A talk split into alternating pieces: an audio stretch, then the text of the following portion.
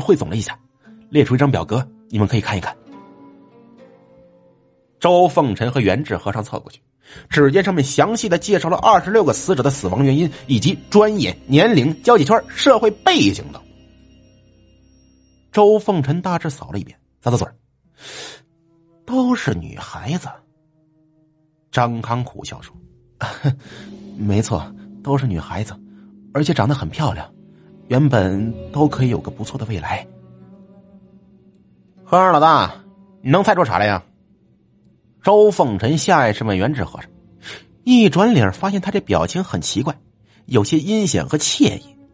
不是你这是什么表情啊？几个意思？哦哦哦，没有没有没有没有没有。元智和尚拍脑门说：“啊，呃，也许是个男鬼。”张康脸色微变，说：“呃，确实是个男鬼。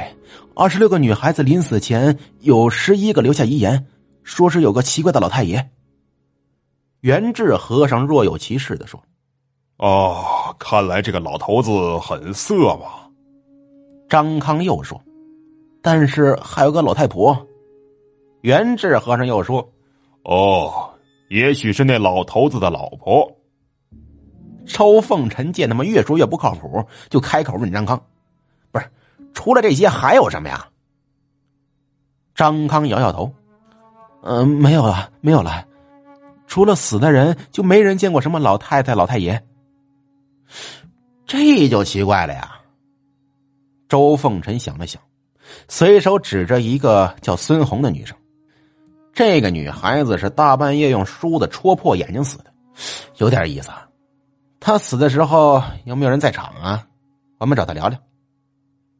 张康有些为难，说：“嗯，有是有。”但是这件事学校让悄悄处理，而且你们表面上也是学生，找人家女孩子怎么聊啊？要不中午去食堂碰碰？行。张康上午没有课，聊完了正事，三人开始瞎侃。侃到江浩身上的时候，你一句我一句的聊他坏话，还挺好玩的。不知不觉到了中午，张康一看时间，打声招呼：“哎，走。”食堂吃饭，今天我请。三个人一起出了寝室，现在正是下课时间，外面马路上密密麻麻的都是人。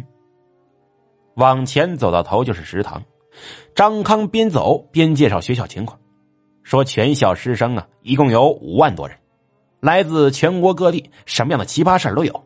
最有趣的就是桃色新闻，比如说某系的系花啊和某系的系草恋爱了什么的。周凤臣和元智和尚听得直挠头，这种事情他们还真不太感兴趣，三观不在一个频道啊。这时身后忽然传来一阵骚动，张康回头一看，眼睛亮了，激动说：“我的天，是那两位女神来了！”什么女神啊？周凤臣觉得好奇，也跟着往后看。只见前面不远处，很多学生自动让到两边，把宽敞的路面留给三个人，两男一女。周凤臣一下子瞪大眼睛，三个人其中的一个人他认识啊，茅山齐炼儿。这时他穿着黑色的普通呢子大衣，黑色紧身裤，但是身材高挑，披散着长发，皮肤白皙，五官精致，剑眉微微一皱，别有一番迷人的御姐气质。而他身后的女孩子个头小巧玲珑。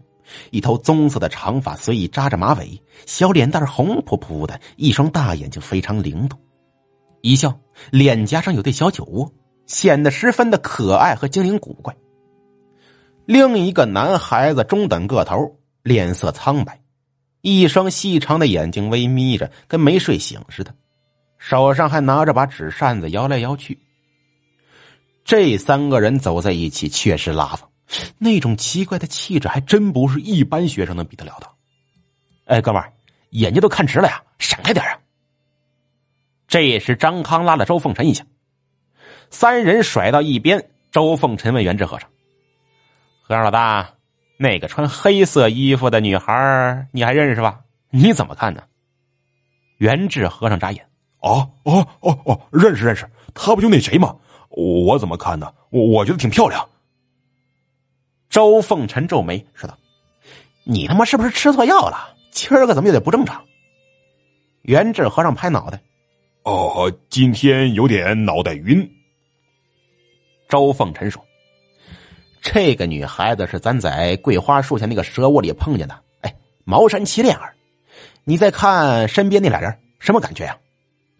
元志和尚咳嗽一声：“啊，呃，感觉很吓人呐。”周凤臣点点头：“没错，这三个人都很厉害，给我一种很危险的感觉。”旁边张康见他们说的奇怪，问道：“嗯，怎么，哥俩认识他们？”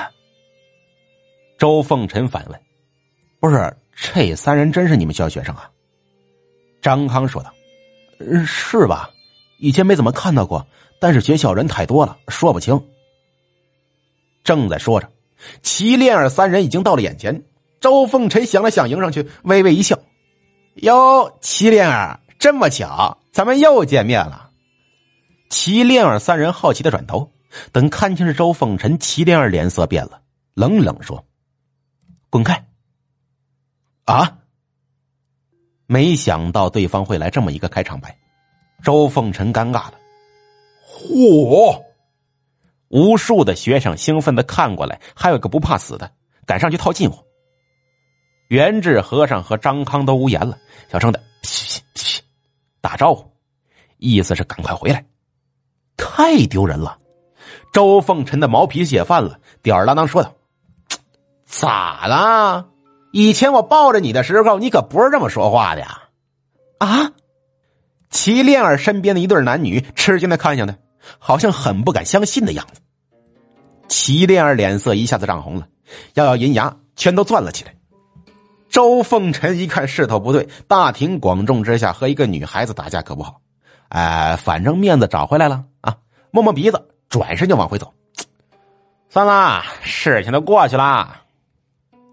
齐烈儿狠狠的瞪了他一眼，深吸一口气，继续向前走去。他身边的两人饶有兴趣的看了眼周凤臣，悄悄竖起大拇指。人群渐渐散了，周凤臣咳嗽一声，对张康、袁志说：“这娘们脾气太怪了，大家算是老朋友了，哎，刚见面让人滚开，这也太没礼貌了。”袁志和尚两人低着头，扑哧扑哧的笑了一阵子。张康说道：“哎呀，两位女神漂亮归漂亮，但是有刺儿惹不起。要我说呀，其实最实在的还是另外几个女神。”元智和尚说：“不是，怎么老是女神来女神去的？你们学校这多少女神啊？”张康得意说道：“ 没有多少，呃，校花、戏花不少。”但是真正能称得上女神的那可就不多了，光漂亮可不行，得有气质，啊，当然最好啊家里还能有钱。我最喜欢的是陈思雅女神和琪琪女神，这两位一直形影不离，不知道多少个晚上。这人话还没说完，就被周凤臣给了一巴掌，给老子闭嘴！张康一头雾水，啊啊啊啊啊啊！怎怎么了？没怎么吃饭，然后干正事儿周凤臣板着脸，自顾自的向前走去。元智和尚给了张康一个意味深长的眼神。哦，你遇到了就知道为什么了。过了没多久，到了食堂，张康打了三个人的菜，找了张桌子，一边吃一边看向四周。张康说：“啊。”孙红死的时候，我这脸呢，呃，有三个室友在场，呃，他们也会来食堂吃饭的。我最近在这个桌位看见过他们，说不定一会儿能等到。但是怎么开口就看你们了？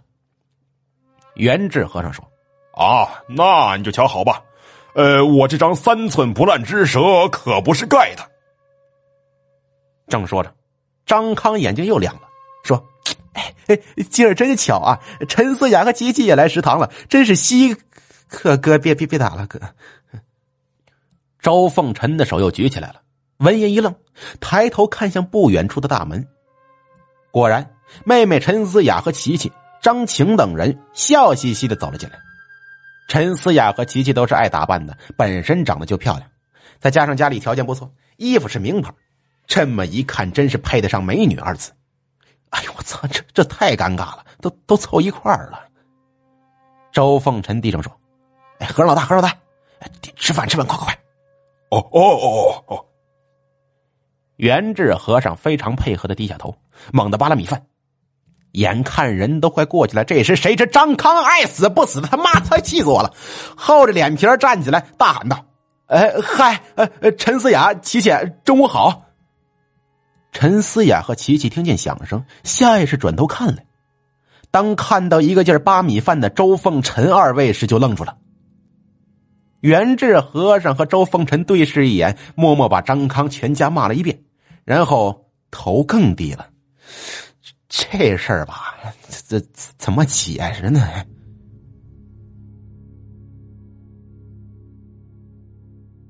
第八十五集播讲完毕，感谢您的收听，我们下期再会。